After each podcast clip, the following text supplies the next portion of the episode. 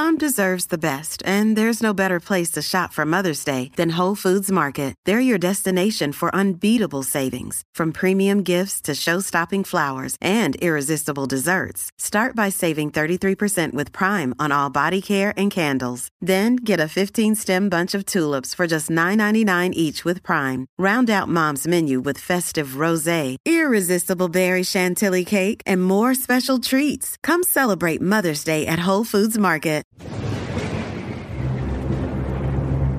Brought to you by Pray Latin dot com, makers of prayer cards featuring complete English phonetic renderings of Latin pronunciations. There are people who probably do not understand why, approaching three weeks after the fact, much of the Catholic world is still talking about Francis's suppression of the Latin Mass, his arbitrary move to eventually end the Latin Mass altogether. The answer is simple. It's the biggest story of the year, at least, in the Catholic world, if not the biggest story of the entire Francis pontificate. Because this move by Francis was a misuse of authority as Pope, something that even some of the secular world is noticing, as well as many Catholics who do not share convictions about the traditional sacraments, it's really worth coming to an understanding on, and it really does take time. Archbishop Viganò released a letter on this subject, which I featured yesterday on Spotify and Google Podcasts. That letter is too much for this place in its entirety, but at the heart of it is the concept of papal authority and power. Viganò isn't the only bishop to recently release statements describing Francis's actions as a misuse of his papal position either. The very heart of this discussion is the Church right now is something that Archbishop Lefebvre said many years ago when confronted with the accusation that he was being disobedient to the Pope. To that he would say, quote, "The power of the Pope is supreme, but not absolute and limitless, because it is subordinate to the divine authority expressed in tradition." End quote. But I'm not going to begin really with Viganò.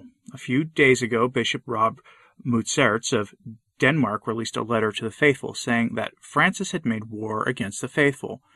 Even the Catholic news agency reported this story, and as of the time of this recording, Bishop Rob Mutsaerts hadn't been censured by Rome, at least not yet, though that may certainly be coming. His argument is that Francis acted because it was clear that he was losing his authority, which is also why Francis took the tone that he did. Quote, "Pope Francis promotes synodality. Everyone should be able to have their say. Everyone should be heard. There was a little question of this in his recently published motu proprio, Traditionis Custodis, a diktat that should be put an immediate end to the traditional Latin Mass. In so doing, Francis strikes Summorum Pontificum, Pope Benedict's motu proprio, which gave ample space to the old Mass." End quote. The hypocrisy Bishop Mutsaerts points out here is obvious and has been pointed out numerous times before, but what hasn't really been commented on much in the continuing avalanche of material on this topic is that Francis's authority in the Church is withering, and it's not because of meanie-headed trads who just want the faith promoted and defended by the Church, but rather by the German bishops who continued to flaunt his words until he either gave in to their demands and embraced their program of virtual apostasy, or revealed that he had supported it the whole time. Quote, "This was already evident earlier when the German bishops' conference took no notice of the Pope's advice regarding the synodality process. The same occurred in the United States when Pope Francis called on the bishops' conference not to prepare a document on receiving Holy Communion in a dignified way. The Pope must have thought it would be better not to give advice, but an injunction, now that we are talking about the traditional Mass." End quote. Bear all that in mind, because no pope has the authority to abrogate the sacred traditions of the faith or to deny even undefined dogmas of the faith the way that he did with the Marian concepts of Our Lady being mediatrix of all graces and co-redemptrix, which the greatest minds in the Church had attested to for centuries before him, including his papal predecessors. All of these things must be taken together in order to understand the bigger picture. But this letter brings us to Archbishop Carlo Maria Viganò, who had released a statement to Doctor Taylor Marshall, and then in, did an interview with John Henry Weston's website, and finally released his own letter and accompanying video on the matter.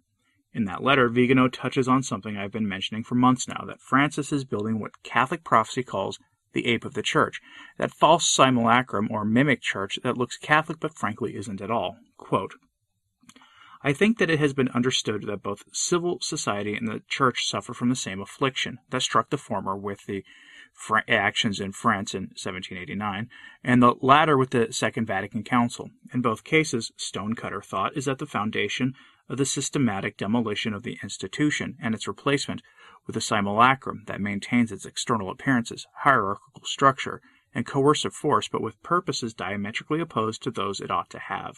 End quote. That, in a nutshell, describes the union of the Church and the Leviathan, that force of the world that seeks to recraft reality and the laws of God into something wicked to serve Satan. But what was Francis's purpose, according to Viganò? The purpose is to keep the traditional faith from spreading. The Vatican two project is withering.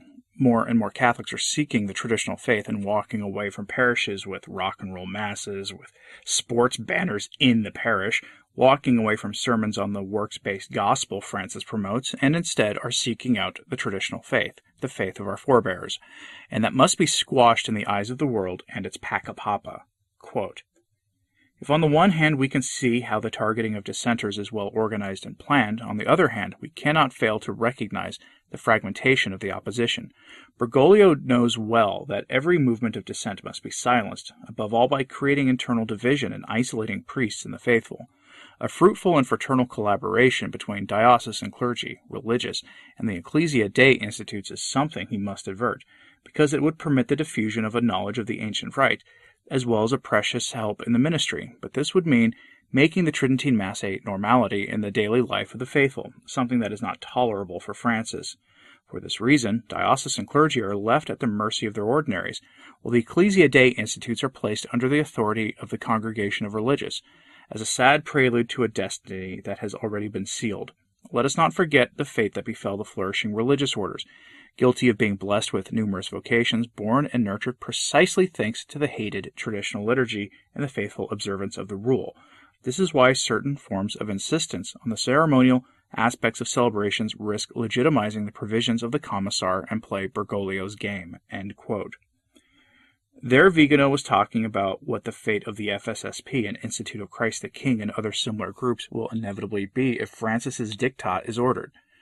They will be controlled until they are deemed not needed anymore, and will be ended the same way the Franciscan Friars of the Immaculate were, as well as numerous religious orders since the beginning of Francis's rule. His plan to tr- end the traditional faith were on full display in his treatment of those orders, and it was done under the auspices of the Congregation for Religious, which now oversee the F S S P and similar groups.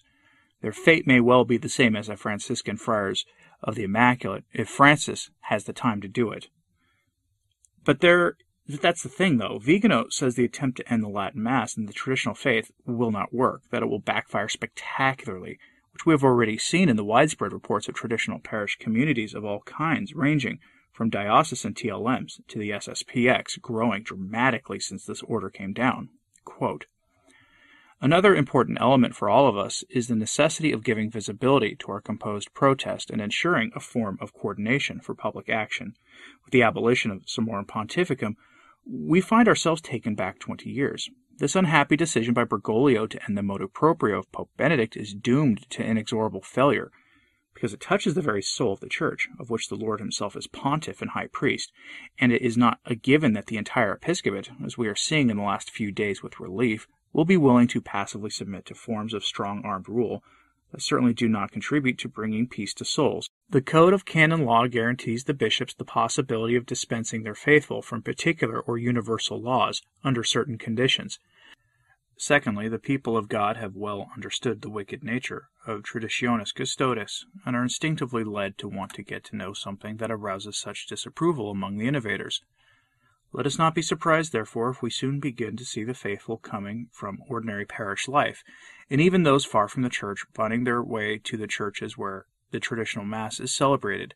It will be our duty, whether as ministers of God or as simple faithful, to show firmness and serene resistance to such misuse of authority, walking along the way of our own little Calvary with a supernatural spirit, while the new high priests and scribes of the people mock us.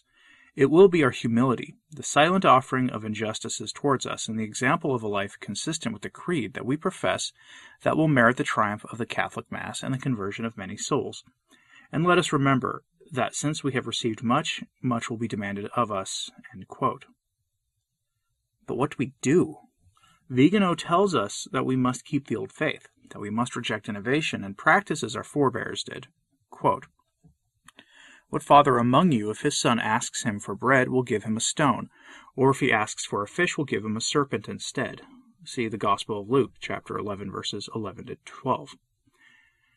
Now we can understand the meaning of these words, considering with pain and torment of heart the cynicism of a father who gives us the stones of a soulless liturgy, the serpents of a twisted doctrine, and the scorpions of an adulterated morality, and who reaches the point of dividing the flock of the Lord between those who accept the Novus Ordo and those who want to remain faithful to the Mass of our fathers. When our Lord entered Jerusalem seated on a donkey's colt, while the crowd was spreading cloaks as he passed, the Pharisees asked him, "Master, rebuke your disciples." The Lord answered them, "I say to you that if these are silent, the stones will cry out." See Luke chapter nineteen, verse twenty-eight to forty. For sixty years the stones of our churches have been crying out, from which the holy sacrifice has been twice prescribed, the marble of the altars, the columns of the basilicas, and the soaring vaults of the cathedrals cry out as well, because those stones, consecrated to the worship of the true God, today are abandoned and deserted, or profaned by abhorrent rites, or transformed into parking lots and supermarkets, precisely as a result of that counsel that we insist on defending.